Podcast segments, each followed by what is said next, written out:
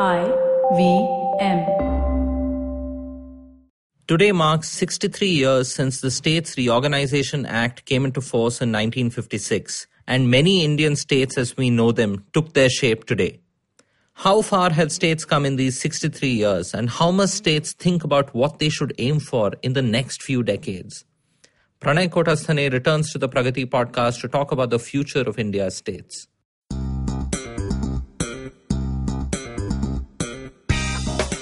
Welcome to the Pragati Podcast, a weekly talk show on public policy, economics, and international relations. I'm your host, Pavan Srinath. Pranay needs little introduction to the listeners of the Pragati Podcast. He's been here on the show often to talk about everything from taxation and fiscal federalism to the changing world order. We'll start our conversation with Pranay after a short break.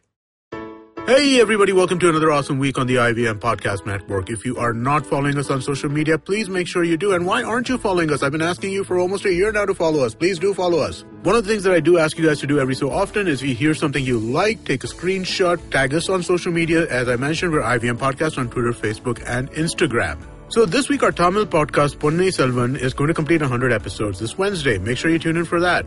On the scene and the unseen, Amit is joined by Ira Mukhoty, author and historian. They focus on women of the Mughal era and discover a complex world where women are major players jostling for power. On the Paperback podcast, Rachita and Satyajit are joined by the co-founder of The Curious Reader, Devanshi Jain. They discuss how books like 4-Hour Work Week can motivate one to be more productive in life. Here's what's happening on our policy shows. On States of Anarchy, Hamsini is joined by Ritika to discuss different connectivity projects and their geopolitics.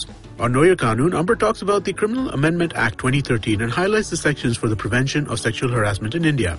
On the Pragati podcast, Pavan is in the guest seat as he talks to Anupam Manur. They discuss how penicillin was discovered and tracks how drug discovery and development has evolved since then. On Ganatantra, host Alok and Sharyu are joined by Rajni Soren, an advocate activist who works in issues related to forest rights and practices in the Chhattisgarh High Court to talk about how the Adivasi movement has used the law and political institutions to protect their rights. On Feeding 10 Billion, hosts Varun and Ramya are joined by Dr. Ganesh Bagler, a pioneer of computational gastronomy who talks to them about the potential of data to understand the food we eat and even the possibilities of creating recipes through it. Here are a few podcasts that will motivate you this week. On the Empowering series, host Zarina Poonawalla is joined by Neelam Kumar. She's a best-selling author, adversity coach, and cancer crusader. Neelam talks about how she defeated cancer and the myths and stigma around breast cancer. On The Habit Coach, Ashton talks about the negative impacts of physical inactivity and how squats can help boost your metabolism. On Heal and Hearty, Rachna along with Bhavna is joined by Deepak Khera. They discuss how one can prevent heart disease and reduce the risk of sudden cardiac arrest. And with that, let's get you on with your show. Hi, Pranay. Welcome back to the Pragati podcast. Hey, hi, Pavan. Good to be back here. Absolutely. And today is a slightly different episode. We are recording this on Zencastr, something that uh, all Puliyabaazi episodes are recorded on. So this is a little new for the Pragati podcast as well. Yeah, home territory for me. so uh, listeners, uh, do give us feedback on how you think the audio quality was. We want to explore uh, doing recordings with more guests who are based in various parts of the country. And sometimes we are not we are not always in a position to fly out and record with them in a studio environment. So your feedback on how this episode sounds like at, you know, 1x, 1.5x, all of that will be immensely helpful. Pranay, today is a special episode on the Pragati podcast, and uh, it's something that is related to discussions we've had on the Pragati podcast before, which is about the role of India's states and the kind of importance they have and the kind of uh, importance that they should give themselves. Uh, today, it's been 63 years since the State Reorganization Act came into force, and most modern states in India, as we know it, um, you know, took their shape in one way or the other today. And there were many states, of course, which got further uh, split and uh, formed into states that exist in India uh, in their current form. So it's been 63 full years, and I mean, like Karnataka, we celebrate it as Rajyotsava Day. Kerala has Kerala Formation Day. And if you look at our state, you know, government, apart from the society, it's like a whole host of new institutions had to be created 63 years ago, right? And they have determined where we are today across our states. So, how do you think that journey has been across 63 years? Yeah, it's it's one of those topics, right, Pavan? We are very interested in and about state governments in general. So it's good to just take a stock of some of these things. Uh, to start off with, I just wanted to make a, a couple of points. I don't. I want to know what you think of these as well. One, I think uh, there are very few states over the last 63 years which have actually bucked the trend from the initial starting conditions. So basically, states which were doing great at the time of, say, 1956 are still the states which are doing great now. Uh, and there are very few states which you can see that they had really good indicate, really poor indicators, let's say at 1956, and have broken out from that uh, uh, uh, significantly um, differently, right? So you see Kerala, Karnataka, all the states in the south they were doing well even at that time. In fact, Ambedkar has written about it. Uh, he has a uh, he has a a whole chapter on this about linguistic states, etc. And he states how South Indian states are, were doing much better back then as well, and that has still continued. Right, uh, a few exceptions would be, let's say, Punjab and Haryana, where you would see uh, there uh, with Green Revolution there was a significant change in per capita incomes, and now you see that the per capita income difference between Haryana and Bihar is say 5x. Right. You know? So that I think has continued. So that's not such a positive thing to say.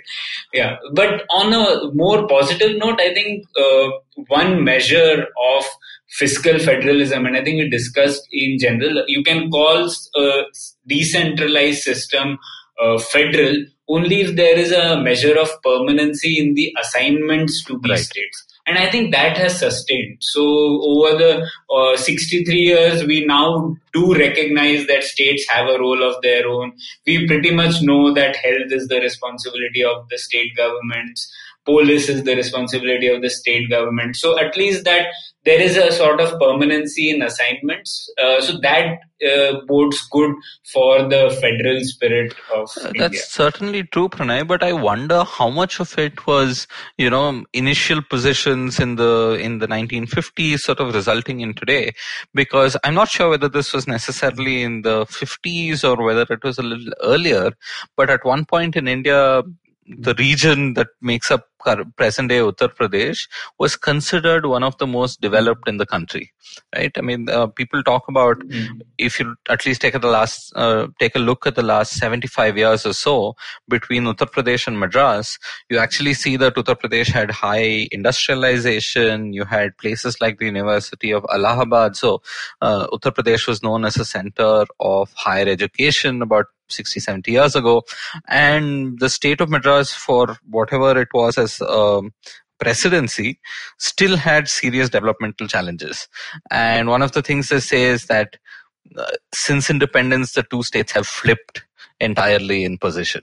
So, you know, or maybe on certain things we have seen uh, more of the same and your initial position representing your uh, sort of your destiny, as it were, uh, today, political and economic. But maybe on certain counts, there has actually been genuine leadership at the state level to sort of, you know, change their own destinies. Mm. Uh, but but I um, understand what you say because even within a state like Karnataka, which was formed you know, on November 1, 1956, but got the name Karnataka much later in, I think, 1973 or so. Uh, you look at what is called Hyderabad Karnataka, which is Gulbarga, Bidar, uh, perhaps Bijapur in the northern part. They were the least developed parts of the state when they joined the state from Hyderabad, and they have survived today as some of the least developed districts in Karnataka. Right. right. So, in that sense, there is a good question we should ask whether, you know, the formation of the state of Karnataka and these institutions did they really help anyone with a, you know, weaker starting position? Mm. So, in that sense, you know, maybe some of these institutions have not worked as well as they should have. But I think uh, the linguistic reorganization also had multiple motives behind it. And I think it was beyond the simplistic idea that everyone who speaks one language should be in one state, right? Mm. And uh, even if you look at 56 all the states got reformed there are certain big states that got created much later I think uh, the state of Bombay was there for much longer, which is a union of Gujarat and Maharashtra, speaking two very different languages. You had, I think, Punjab and Haryana and Himachal not quite taking their current shape. Uh, in the northeast, you had Manipur and I think Tripura as separate states, but Assam covering the rest of the northeast as one state, right? So you had many, many things um, even then, and slowly they they they got changed. Yeah, true. Pavan, West, one more point. I absolutely agree when you said that some of the states were doing better on other indicators. For example, what you said about like UP was a hub for many of the smaller industries at some point of time, right? right. But uh, on a GDP per capita basis, I think that difference has still survived because at back then also it was still a big, much populous place. Hmm. So if you just take the count as GDP per capita, the there was it was still less that time. The initial conditions represent the present conditions quite well even today. True, but at the same time, you know, when we see where we are today, right? Uh, if I'm not mistaken, the Haryana state GDP per person is about what five times the uh, same for Bihar. Yes. Right. So you have that kind of a spread in state level inequality across Indian states today. But that disparity with certain take, uh, states really taking off happens only in the last 25 to 30 years, right? Mm. Post 1991. So perhaps even if you know certain things were going right for states like Tamil Nadu in the 80s and 70s, I think it's with uh, 1991 and liberalization that you see this spread really uh, increasing dramatically because even states perhaps that were performing better could not necessarily have very dramatically high economic growth. Yeah, absolutely. Actually, I was looking up a few studies yesterday for this episode. And i was there's a study by arvind virmani on uh, looking at the experience of state governments up to year 2000 Okay, so it doesn't cover. It was an old study. Okay. So if you see up till 2000, right, there is uh, there are similar trends. The growth rates of uh, there's not much difference between, let's say, a growth rate of Karnataka and what you will see in UP. Of course, it is starting from a much lower base of per capita incomes, but there's not much difference. The real difference starts after that, you know. So then there is like one state growing at say eight percent, and then there are some states which are still growing at two, three percent. So you could you can make that difference out quite clearly. So in that sense, perhaps we can say that post 1991 because of just opening of, up of the economy, things that states might have been doing right started showing results at a much larger scale, right? Because uh, we've found even in our own study and in other studies that the biggest driver for the revenues of a certain state, the spending power, the capacity of a state is the state GDP, right? I mean, mm-hmm. nothing yeah. explains this a state's ability to spend more on, say, health or education than the size of its GDP and the amount of taxes that can that it can collect in its state, mm. right? So maybe in that sense, the 1991 process by accident sort of liberated the states in a certain way, where they could at least start pursuing different economic trajectories uh, because of various underlying reasons, right? So, for example, Tamil Nadu already had good primary education and higher education in the 80s, and then you know that allowed Tamil Nadu to take off you know once you know there was more freedom to build new industries you know build new um, companies and more of that. Absolutely. I think yeah, it gave them it enabled them to take a take a few risks do different things and some states have clearly done better compared to the others. Right. And but you know one of the things and i think we've uh, talked about this brief, briefly in our fiscal federalism episode as well, uh, is that while states have grown so much in power, and we have seen over the last 20 years how powerful individual state chief ministers can be. You know in certain ways they can sometimes be more powerful than a prime minister within their domain right? Because they have direct levers and controls over so many things. Uh, in spite of this, uh, states are not necessarily looking at themselves the way they ought to and that i think is the core of our episode today right given that it's been 63 years since the formation of many indian states 63 years since the states reorganization act how should the states be looking at themselves and how should state governments be looking at themselves as a group of institutions? And what kind of vision they need to have to really prosper in the coming say 20 30 years mm. right? Because uh, look at it today. I mean karnataka government has a budget of 2 lakh crores or more. Um, the government of india spends only about 21000 per, rupees per person as of uh, the last budget but the karnataka budget is 35 34000 rupees. So mm. that's about a full you know 50 60% larger.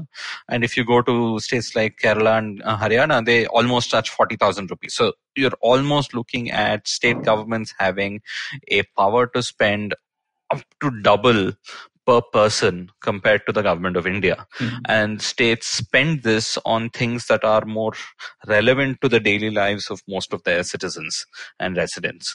Right? So apart from this just spending power, even constitutionally they still have power over so many things that are relevant to our daily lives, to our careers, work, living, and everything else. So, Pranay, uh, where do we start thinking about this from? How should our states you know define themselves in the 21st century yeah i think i have, I have divided this into two sections like one what states shouldn't be doing that they're already doing and okay. then what are the new things that they're doing because the whole problem is that the states are doing a lot more compared to what their primary functions are right True. so fun thing for example like you mentioned uh, a state's spending is supposed to be concentrated on things which uh, affect us on a daily basis more right so the constitutional assignment is such that most of the social infrastructure is supposed to be provided by the state so for example health education public safety all these are squarely in the domain of the state governments education was later made into a concurrent list subject but primarily still the responsibility of the states, right? right? So uh, first we should ask by doing how are the states doing on that count itself. Right. True. So uh, again, to look at it from another framework, the three functions from a fiscal angle that uh, states uh, that are provided in a federal system are redistribution of resources, allocation of public goods, and third, ma- macroeconomic stabilization. Okay. So on redistribution and macroeconomic stabilization, these are two functions generally across the world the union government has a greater role to play because you want the same currency uh, across India, right? You don't want different uh, uh, different currencies that will have Absolutely. a lot of problems. And similarly, redistribution. If you have different redistributive things, then there will be some state governments which will uh, spend at the expense of non-residents and non-localites. So you don't redistribution also becomes a union government issue. So the main role then is allocation of public goods which is where we come to public health and you know primary education and maybe public safety kind of things. So now let's ask this question. What have the states done on these three counts? And there i think the record is still sketchy right? So you have again uh, like our studies on health had shown, for example, still states which are uh, doing great on per capita income basis are actually doing well on uh, uh, these indicators. And secondly, states which have actually decentralized a lot of these functions. So Karnataka and Kerala, for example, uh, on health, they have done much better in terms of health outcomes rather than the states that have concentrated these things to themselves. Uh, true, absolutely. But even there, uh, with maybe one or two exceptions, the performance has been lesser than satisfactory right? I mean, while there has been a difference between the states and a spread, and while still a state's GDP is still the best explainer for the quality of services on across many things, I don't know which way the causality runs there, so it's a little tricky. Um, it's it's uh, in many ways the states have not lived up to what their core role is and which becomes sort of public good Mm. provision right so when it comes uh, from within roads starting from roads all the way to health and education um, states have not necessarily done a good job. For example with primary education we are still struggling. Yes the challenges have changed uh, for the longest time convincing all Indian adults that they should send their kids to full school education was a challenge. That is no longer a thing today. Every parent at every income level realizes that, you know, they need to send their kids to school and which is why enrollment is no longer an issue in education, whereas learning outcomes remain an issue.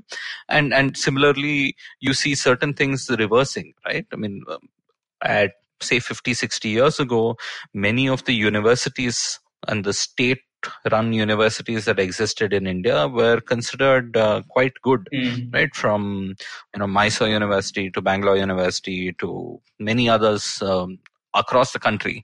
But unfortunately, I think especially in the 70s, many of our universities fell victims to um, state level politics, not just campus politics, which has its own role, but but somehow in the process our universities are no longer institutions of learning, but they became some something else entirely instead, Mhm. right? They they became places where political patronage could be extended, where certain proxy battles of politics could take place, and it's very hard to name, you know. Five or six state-run public universities in the country today that you know can be considered really top-notch. Yeah. Mm. In fact, the trend is the opposite, right? Many of the good, uh, even the relatively better state universities are now become central university of something, and they, Yeah, the central universities are islands which perform a little better, but they are still different, yeah, right? yeah. Uh, anything that is actually managed by a state government. So therefore, the state government's role in higher education has been weaker. Mm.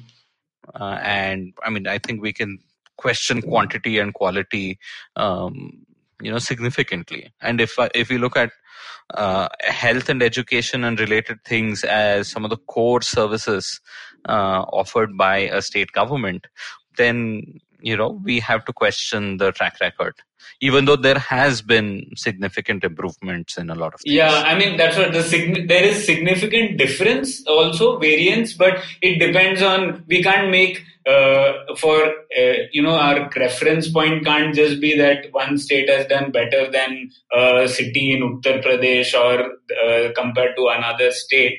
We have to look at how has, for example, Karnataka done with respect to say Guangdong or let's say you know those. If we look at, with that as a comparison point, then on Right. many of these things, health, education, public safety, especially because police Oh, yeah. being the core role of uh, uh, protection of law, law and order is one of the core functions in the uh, of Indian state governments. We've done very badly on that count. True. So, um, Pranay, let's also talk about. So, these are outcomes and various things, right? But there are also processes and institutions that give rise to these outcomes.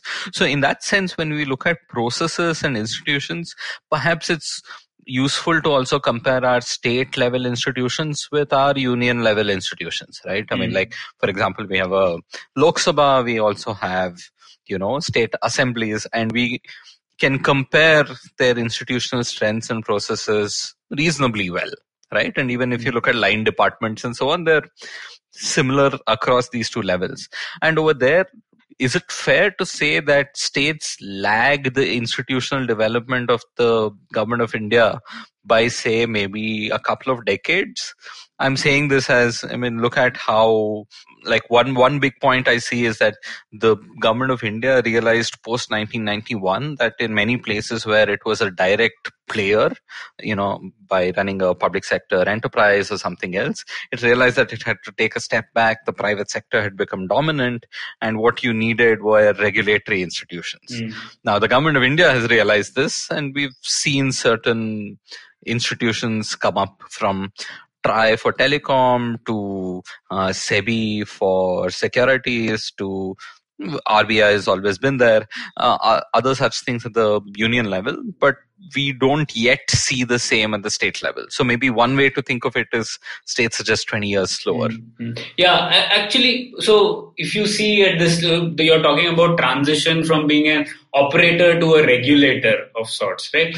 As one yeah. example, but the general idea being can we compare our state level institutions to our union government level institutions? Yeah to see any developmental trajectory. Yeah, no, that that is right. There is so let's look at what are some of these institutional gaps, right, and differences. Sure. So one, uh, let's start with this executive role, right, and what you were talking about regulatory versus state. So one example that I can see is, for example, on the electricity front, mm-hmm. we do have a regulatory authority in this at the state level, right. but still the player, the only player it is regulating and the only which is allowed is the state entity itself. True.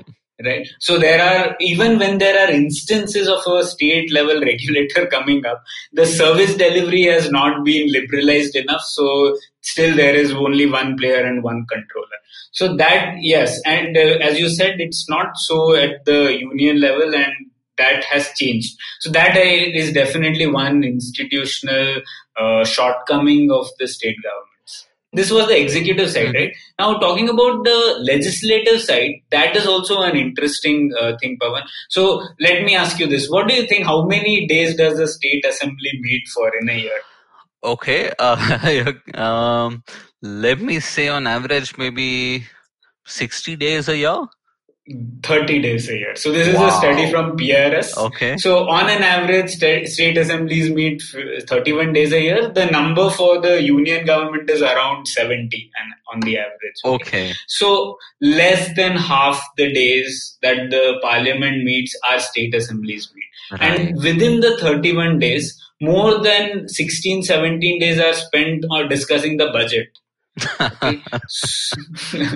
so i mean on an average you have just 13 days being spent on whole lot of things that state governments are supposed to do. I mean just imagine health education public safety. These are the main things that state governments are supposed to provide and they are spending just 13 days and most of the discussions also you know on in the state legislative assemblies happen only on the budget. So most of the bills just pass without discussion. Right. Uh, that is a worrying trend. And in a sense i mean and we've written about budgets and state budgets quite a bit. We've talked about how more people should look at state budgets.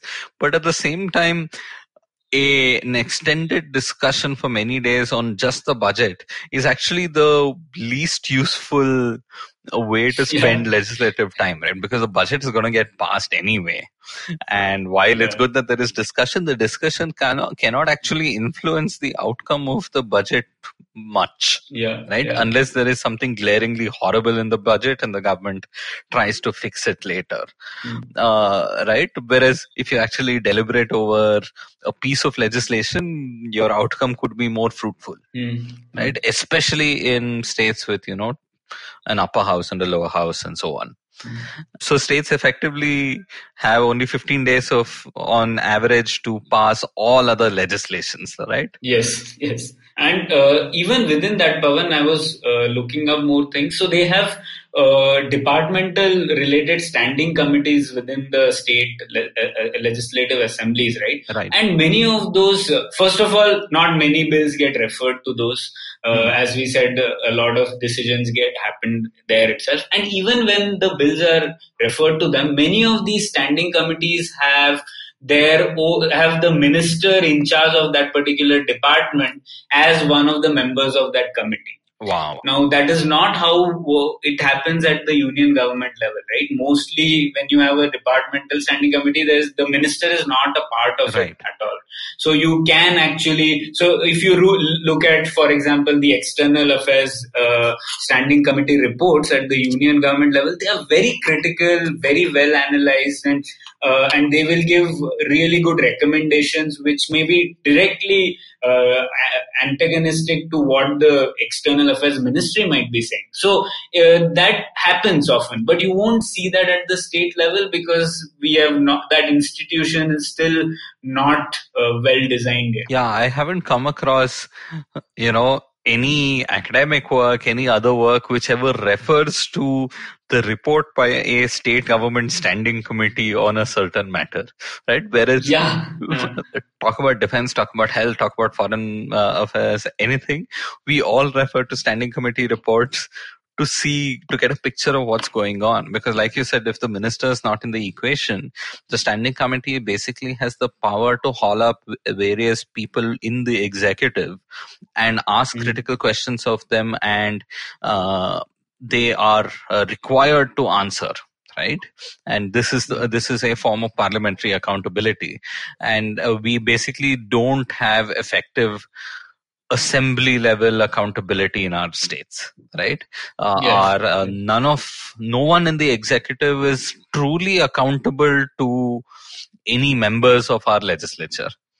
Whereas in a weird way our members of legislature are extraordinarily powerful politicians because they exert other kinds of influence and control right? Which is perhaps more territory based rather than you know theme and legislature based yeah so so in that sense so this is this is good so you have at least certain systems and processes however flawed at the government of india level which seem to be working mm-hmm. right i mean even in the at uh, the lok sabha we have a lot of problems because we are still passing a lot of bills without any discussion there have been infamous days where you know there was one day what 17 bills were passed without yeah. with a voice vote uh, so so you have all of that there too but it's many times worse. And even individual leaders from uh, say an MLA versus an MP and their role as a member of their parliament or assembly and their role in standing committees are wildly different. So our legislative processes for bring, bringing in new laws are fairly flawed right? Mm-hmm. at best we get some half decent laws and rules if the ministry holds certain consultations with other stakeholders, right? So it happens largely outside of the legislative framework, unless something really, really blows up. Absolutely, yeah. Like I remember in Karnataka when you had the doctors' agitation a couple of years ago, um, you, I mean, because the government of Karnataka was uh, introducing a fairly nasty piece of legislation, right? Regulating things, criminalizing, um, you know, various kinds of offenses by doctors, you know, if hospitals overcharge, all of that. So that there was an active uh, discussion in assembly and negotiations that were happening furiously with industry members and doctors outside of the assembly. But beyond that, it's very, very hard to find good instances like that that happen regularly. That's quite rare. Right. So, so how else, Pranay? I mean, if you look at, so one of the things is, I think we need our, we've seen how powerful state leaders can be, but we need our states to project that leadership uh, much better in the coming decades right? And this leadership does not mean that you have a uh, an investors meet and basically you have your uh, top leadership hobnob with people from across the country and the world. Leadership goes far beyond that right? So where would you say the states need to t- start taking better leadership yeah i think one major point here is uh, Pavan, the uh, all of this should start with financial resources, right? We want the state governments to do a lot of things, but then we have to look at the revenue side of things, right? Where is the money going to come from?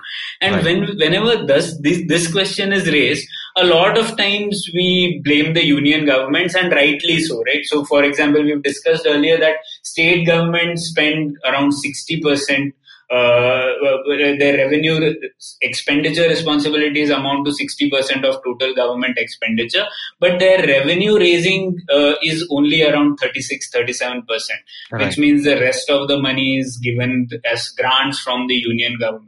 So we adequately criticize the union government that, you know, do a lot more of uh, devolution of funds so that state governments are more capable. But right. one thing we also have to ask what are the state governments doing on their own to raise their own revenues? True. And that is where we'll see that, for example, one big thing that rests with the state governments is uh, taxation of agriculture, then charging for fees on a lot of these things, right? Fees, uh, levies right. on services used. And there we see, I mean, uh, the entire Karnataka government, for example, the, our examples come from Karnataka because we've studied this budgets of state uh, Karnataka government better. So right. the entire agricultural tax, it does exist as a line item in the budget is just a few crores, right? Like a few uh, crores or a few lakhs yeah. sometime, and I don't even know yeah. how they got that money. Exactly. Yeah. So that's such a small number. So we have to first ask that state governments need to do a lot more in improving their own fiscal situation apart from asking for more funds from the union government. Right. And you know, um, I mean, I think we should discuss GST in this context, right? Because over the last few years, people have said hmm. that, look, a very important thing, which is sales tax, you've taken that power away from uh, state governments, and as a result, they actually have far less control today than they did earlier. So now, basically, states have hmm. control mm. over things like road taxes, maybe uh, uh, taxes on petrol and diesel, and um, alcohol, right? Alcohol. I mean, those being the sense. big, big ticket items. But this is, we are only talking about where they have a direct lever on the rates. Beyond that, the more that you do things that favor economic development in your state, even your GST receipts will improve, right? So it's not like you have lost mm. control. Uh, the especially the SGST uh, contributions to your states are a direct result of economic activity in your state, and they're from no yeah. other measure. And I think this is being missed out, right? So in certain ways, there should be a stronger link between the economy uh, and uh, revenue generation today than before, right? Hmm. Yeah, absolutely. And on GST, like you rightly said, right, it's the control over what gets taxed is different from the revenues that you get from that right tax, right. and gst can actually get them more revenues for the state government which gives them freedom to do what they want with that money right? So it's different uh, in this entire uh, very charged up debate of uh, fiscal federalism often we miss out on this fact that if state governments do earn more money and if it is even through gst or whatever they will have the uh, freedom to use that money the way they want which is what is important. Right. And of course uh, the other big thing that states have control over and they should not have control over is property taxes right? And india is pathetic at uh, collecting property taxes. Uh, local government budgets are less than 1% of India's GDP, right? And that perhaps includes transfers from the state government. So uh, we are at a stage where this is something that cities should be empowered to collect. And um, mm. right now, states draft the rules and nobody pretty much collects. Yeah, I think this falls into that category of what are the things state governments do and shouldn't be doing. Right. so first of all, in that category, the thing that falls is just the PSUs that state governments run. Okay. So I was looking up the CAG report, for example, and uh, Karnataka, for example, has 90 working public sector undertakings okay. and 12 non-working public sector undertakings. Now, this is something which doesn't come in our debate at all, right? We always talk about, yeah, uh, sell away Air India, sell away all the union government enterprises, which we should. But what about the state government entities? Why do we have 90 public sector undertakings at the state level? Yeah, why does the Mysore sandal soap factory still exist as a state-run enterprise in Karnataka? Right, as much as you know, Absolutely. sandal soaps and the brand is still there in many parts of the country. All of that, there is no reason why the government of Karnataka should be running it. And yeah. uh, government of Karnataka perhaps has entire ownership or a very high ownership in it, right? So, uh, just like we said earlier, maybe there's a lag. Maybe uh, you know well, it's been what 18 years or 19 years since Arun Shourie coined the term disinvestment, mm. and maybe now is the time that states start looking at divesting their shares in public sector enterprises much better and not sinking more money down uh, you know into that drain yeah yeah absolutely so this is one part that states are doing and but shouldn't be doing right? right? and the second one like you said is the big chunk of it is just empowering the local government mm. so the third tier of government right i think that's where a lot of things need to be done but these have been uh, talked uh, of previously as well. Hmm. Uh, so, for example, property tax that you said. Uh, in fact, in our uh, the constitutional amendment, which actually led to the formation of these local governments, allows states the luxury to uh, give some of these taxation powers to the local governments. Right. That itself is like a bird defect, right? So, a lot of state governments choose not to do this, and uh, that makes state governments responsible for many of the local things uh, that they shouldn't be doing. And that's why we have things like our chief minister once talking about a flyover being built in in his budget speech. How does that happen? right. Yeah so basically this there are certain things that even the mayor of a city should not be talking about but your local corporator should you know? Like i think there's also a speech mention about a swimming pool in the city of udupi i think that found a mention. I mean i mean like uh, uh, in bangalore if you have a swimming pool that should be the responsibility of the local corporator and maybe the mla at most right? And they'll come and cut a ribbon and you know open something. And this is being escalated. And this is we are talking about uh, an economy that is quite large right? I mean we're talking about even a government budget which is like you know multiple lakh crore rupees and we are focusing on extremely trivial matters so that is another thing that states are currently doing that they shouldn't be doing Yeah, I mean, Karnataka's the size is six crores, right? That's our population, probably more than that, and uh, that's the size of many countries. True. right? You don't want the you don't want the leader of a country to be talking about uh, things like a flyover in a city. yeah so in that sense Yeah. if especially if you're looking at a 20 to 30 year time frame and we are looking at india perhaps i don't know hopefully quadrupling um, uh, its income or more, uh, we are really looking at Indian states both in population size and in economic size get to a place where maybe they are like European states from 40 years ago or 30 years ago, right? And and Mm. eventually we'll get there to. I mean, if you look at the European Union and Indian Union, there are striking parallels and contrasts. And initially, you mentioned about you know uh, macroeconomic stability being one goal, you know public service provision being another goal. The European Union is a grand experiment to solve that in a fundamentally different manner, right? Where they tried to get macroeconomic stability later by introducing a common currency, whereas India is something which has stayed as a union from the get go with one state and one government. But now it has to figure out how to let go of control. States have to figure out how to let go of control and think of themselves as mini nation states, right? So actually, Pavan, I have a conceptual difference here. I want to discuss that with you.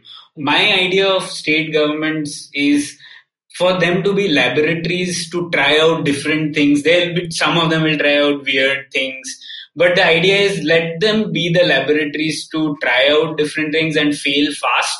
Uh, if they have, if things don't work, rather than them being trying at a big level. Right. So that you can achieve this objective state through two uh, different ways. Okay? Okay. So one is yes, the state governments stay what they are, and they let go of a lot of powers to the local government. So then you have a lot of more experimentation happening at a city level and at a village panchayat level, and then we learn and move on. If things work, we copy from to other places, etc. So that's one idea, right? That's the more deepening of decentralization and uh, federalization. So Right. that's one model. The second model is why don't we have many more states itself? So, uh, like we discussed, right, our state governments are so huge. Some of these state governments qualify to be uh, uh, countries in their own right. And is that a scale for them to be able to try and try different things? I don't think so, right? In some of these, in like Uttar Pradesh, such a big state, right? Maybe the fifth or sixth biggest country if it were on its own.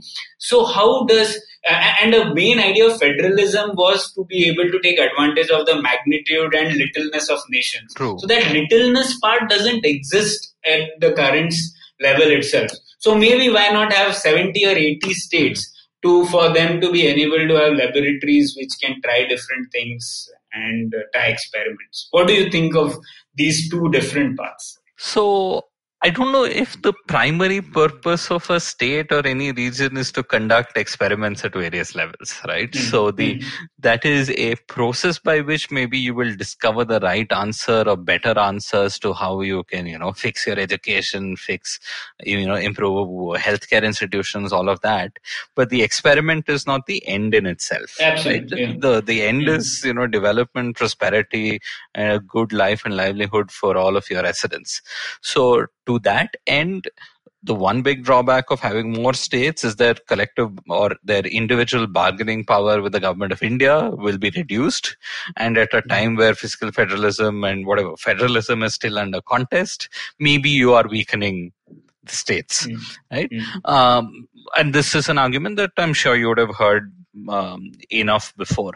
And I think both are actually options that people in every state ought to choose for themselves. There i think there are certain times in which there might be a certain region in a state which might have a very different trajectory from the rest of the state right? I mean you look at um, you know the erstwhile uttaranchal part of uttar pradesh and how it became uttarakhand later you could make the argument that Uttarakhand ha- sort of had its own cultural norms, its own sort of mount- mountain challenges, its own ecosystem, its own everything.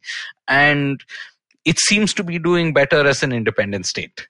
Right. Yeah. So to me, I think tho- these are two paths that are available some- sometimes, and sometimes this is because of the goal of development in mind sometimes the reasons are political and you know representational in nature. So i don't think there is a set solution between the two.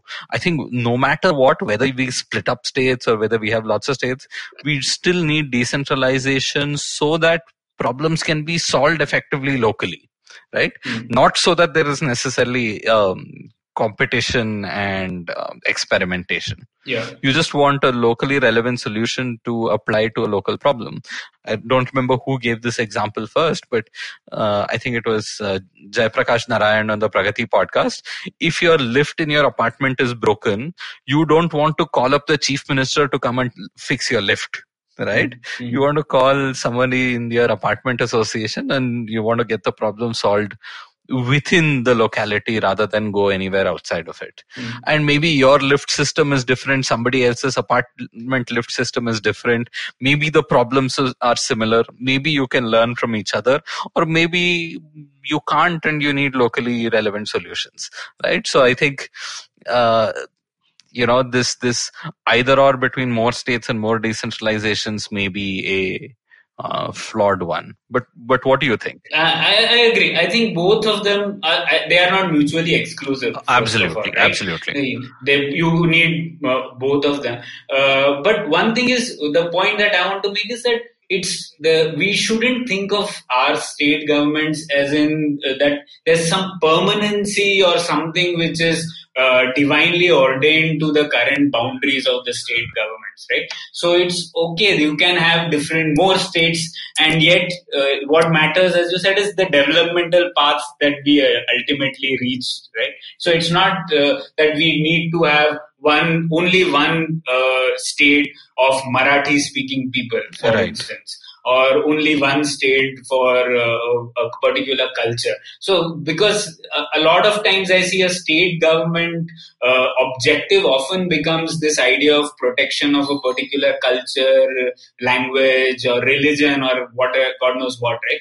But is that the goal of the state governments? I don't think so. Right. Right. So uh, you could have, and this is where I sort of uh, go towards what Ambedkar had written that it's not necessarily that you know one state, uh, that one language, one state should be the goal. You could have one state should have one language that is fine Hmm. but one language needed can have many states right you could have many states and each of them trying different things uh, to ultimately uh, reach that developmental goal that Right, right.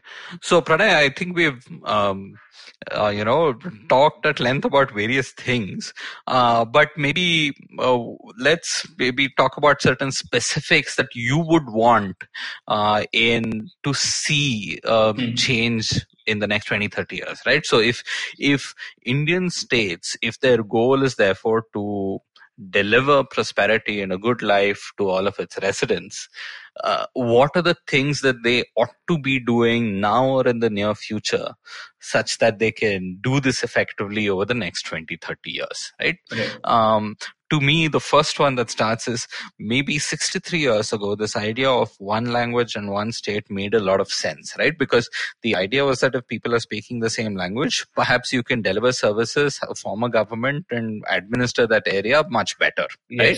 And Yes. more cohesively. And maybe one thing is while that remains to be true, uh, we are also seeing uh, urban growth, especially metropolitan growth, being driven by migration Mm. right? So you need either at the state level or, or at a city level the acknowledgement that as states develop, they automatically become multilingual, Mm. right? Even though there might be one dominant language that uh, that is still the lingua franca of that Yeah. place, which is perfectly fine. Mm. Uh, like um, uh, with the recently re- uh, released migration data, we found that in Bangalore there were uh, more than 10,000 resident uh, migrants from each of 19 different states. Wow. Okay. Mm. So, so in that sense, and there were many states, and only 68% of the migrants to Bangalore were from Karnataka. Mm. It is still the dominant majority, but a full 32% came from Andhra Pradesh, Tamil Nadu, Maharashtra, Telangana, you know, Manipur, Assam, West Bengal, so many places. And this is a wonderful thing because the freedom of movement in India is perhaps one of the biggest drivers of uh, individual prosperity, right? I mean, you moving from somewhere to a large city means that if not in your generation, in your in your children's generation, you have escaped poverty and perhaps entered the middle class, right? So, so in that sense, while there was this linguistic uh, formation of states, I think now while we keep that language, we also have to think beyond language uh, on this. So that's Hmm. where I'd want to start.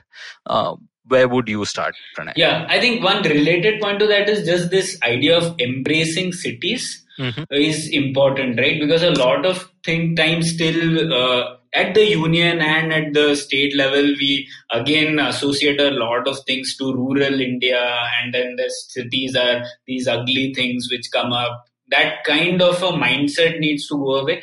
So yeah, creation of new cities is important. As uh, like a lot of our states still have like one primate city, right? One city which is just, uh, and that is a big problem. So we need a lot more states uh, like Tamil Nadu has done, right? Where there are people, where there are much, a large number of smaller cities also apart from its capital, which, and they all have their comparative advantages. So Coimbatore is doing something on the manufacturing front, and then you have uh, cities down south, further down south, which are doing something on uh, say electronics manufacturing and Right. things like that right so that a, idea of embracing cities and cities being important to the growth of the state and hence migration also being important is something that needs to be. Absolutely.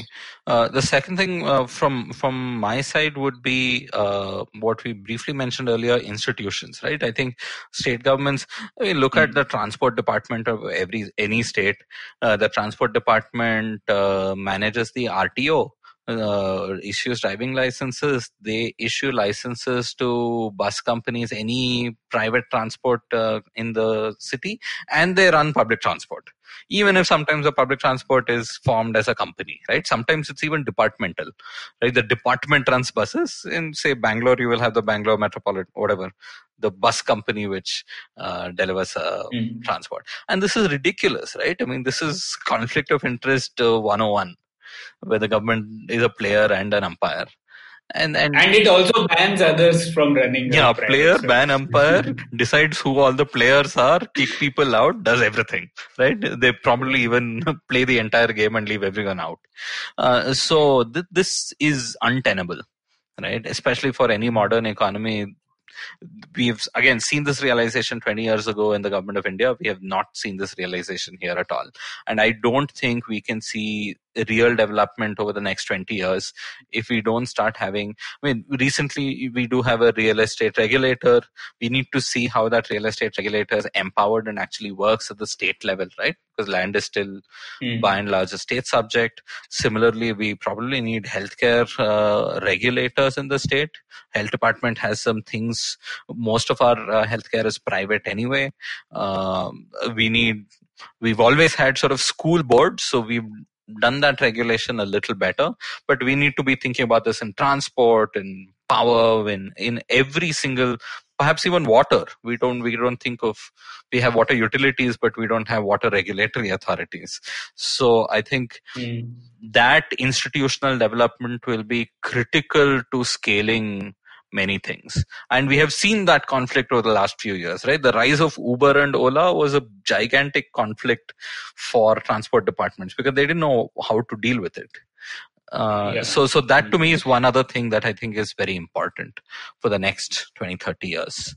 Yeah, a, a few more institutions like we already discussed about legislatures and uh, PSUs and raising money through their own revenue sources. Apart from that, one institutional gap that I see is just how state uh, state finance commissions are working.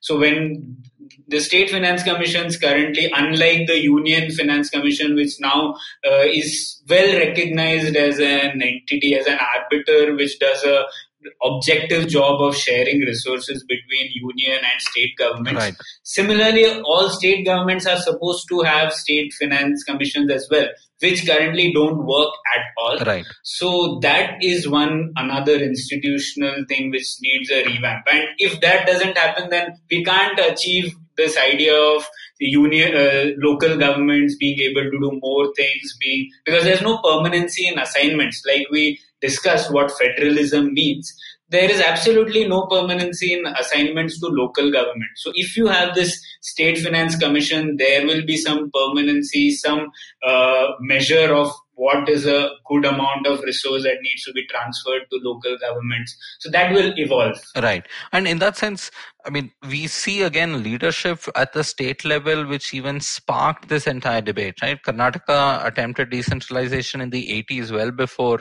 the government of India woke up to it.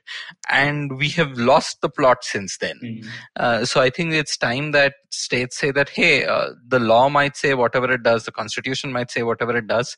We will respect it, but we can also go beyond it. Mm-hmm right uh, eh, on a lot of these kinds of things where reforms might hurt the direct patronage power of a state states have been often reluctant and the model that people want to follow is that the government of india will pass a model piece of legislation and this would be well drafted and will meet all the needs and states will then adopt this and execute this so that you know the states improve. And that has not worked very well right? Take a simple things like uh, agricultural markets apmc reform. The model act is from 2003 the model act really didn't do much but the few states i mean karnataka took a little bit of leadership where they've actually gone beyond the Model Act of 2003 to look at internet linked markets, which was not even an idea in 2003.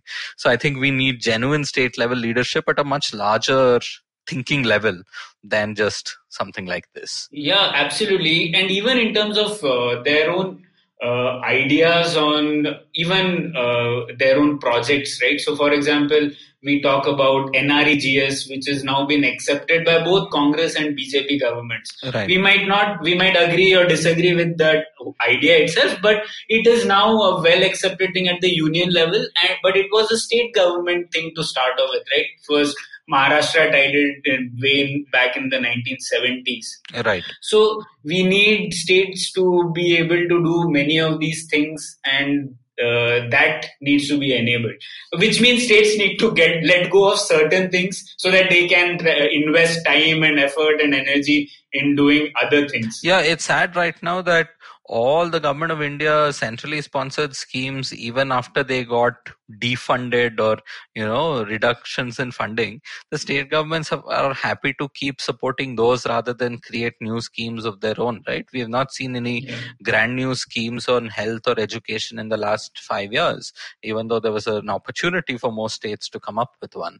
That I agree. Uh, one more thing, talking about what where states can go above and beyond what Uh, in their thinking is about the state role in foreign policy Okay. and security in general. Right. So, for example, this is one idea I've been uh, and we've written about it as well, you and I. So, this idea that state governments uh, have become key players in economic diplomacy of India, Mhm. right? So, you already have state CMs every year, at least they do one song and dance show across the world where they'll go for one day Yeah. at least and go and talk about uh, come and invest in our state it has these advantages and all that so now we need to take that to the next level where states should need to have permanent credible presence in top countries across the world uh, where, so that they can invite investments into their own state so a, an interesting example of this is how australia crafted this india 25 2035 strategy document okay Mhm. and in that document they have identified 10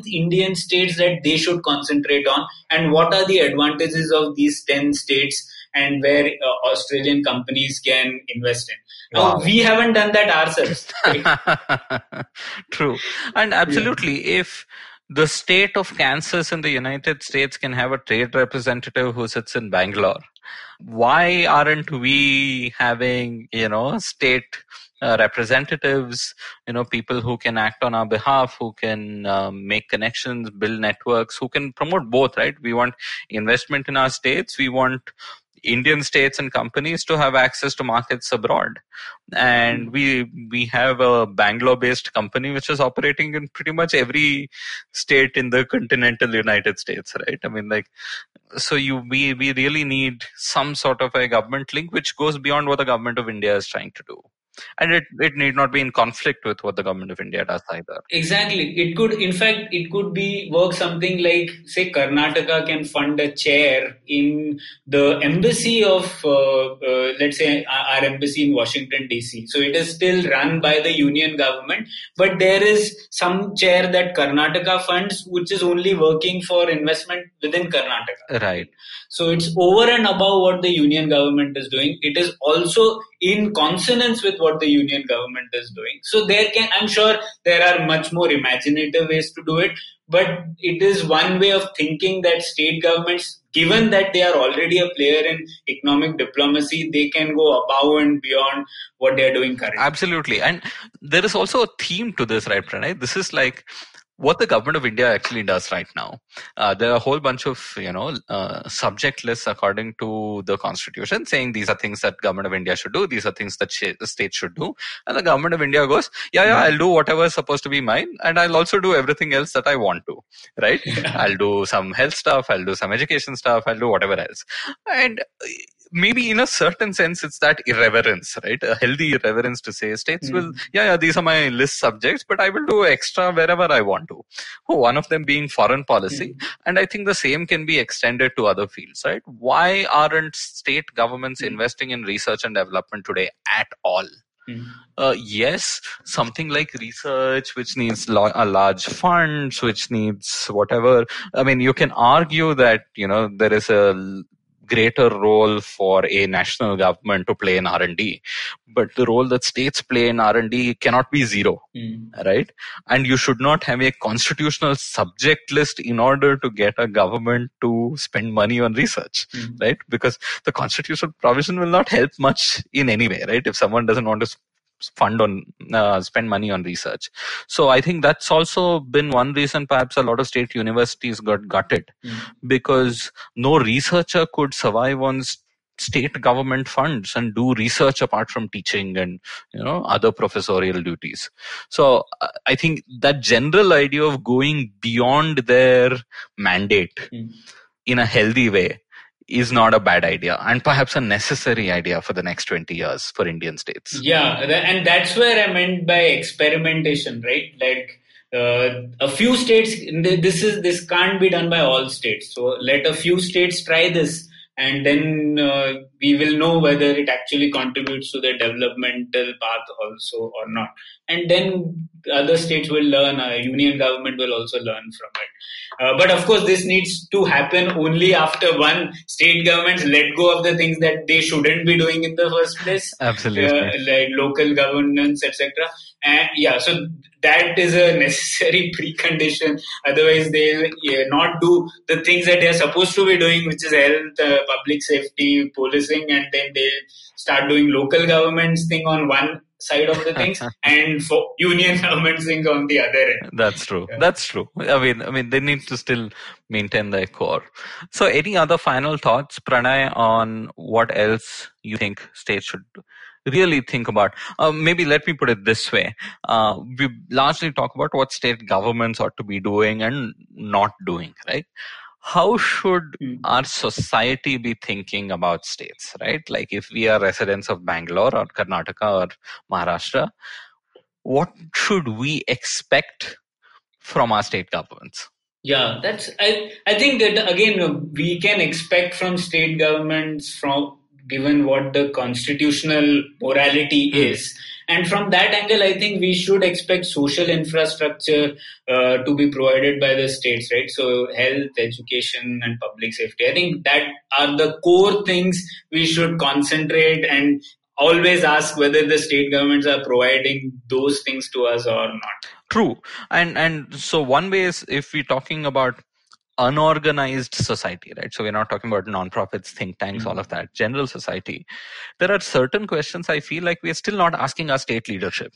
Right? For example, we've Mhm. now rightfully been demanding of the government of India that where are the jobs?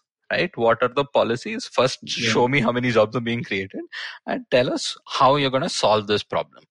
Why aren't we asking any state leadership to fix this jobs challenge? Hmm. Right? Yeah. I'm not excusing the government of India. I think I hold, Yeah. hold them culpable for a lot of this.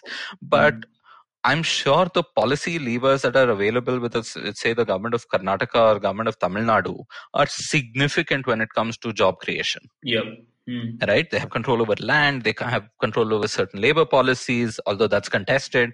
They have control over many other things. They have control over service provision Hmm. right which has a huge relationship with you know the development of industries and the private economy and everything uh, so why aren't we asking our state leaders why jobs are not being created Hmm. why aren't we doing studies at the state level on how many jobs are being created Hmm. right uh, especially if you say that you know the ruling party in the center does not want this data. Why isn't there an opposition party which is in power elsewhere which is doing you know robust studies in their own area right these are things that somehow are escaping our imagination entirely Yeah, Pavan. Actually, if you see the second generation of reforms which we talk about, right, land, labor, and all those fall squarely in the state government domain, isn't it?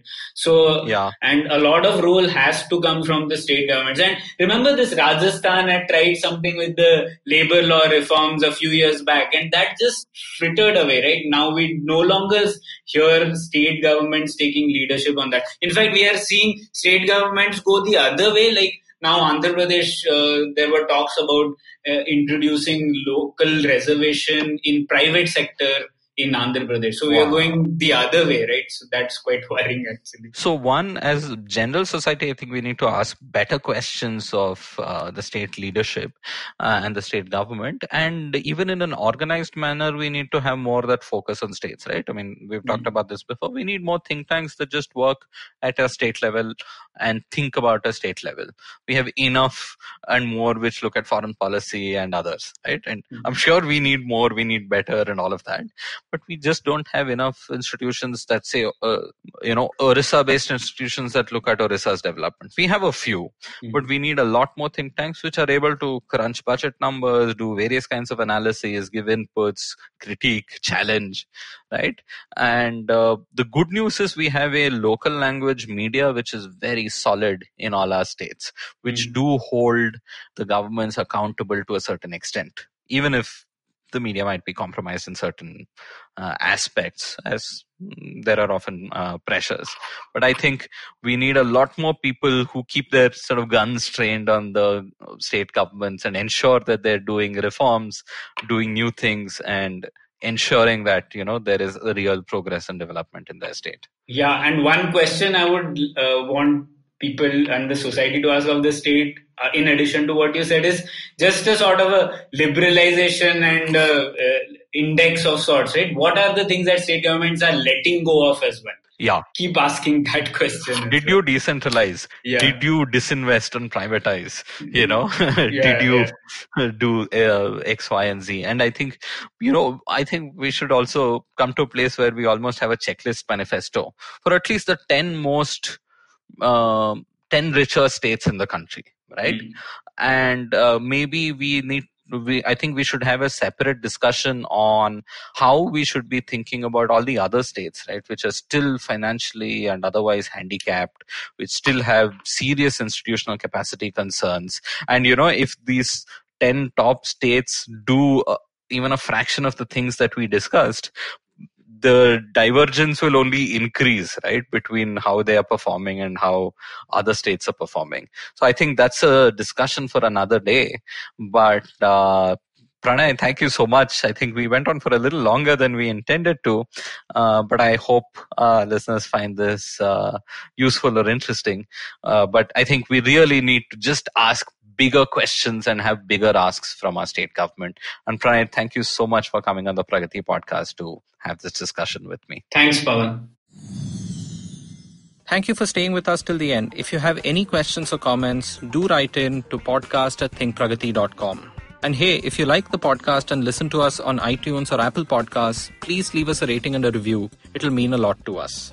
The Pragati podcast is available on the IVM podcast app and pretty much every other podcast app and platform. We are there everywhere.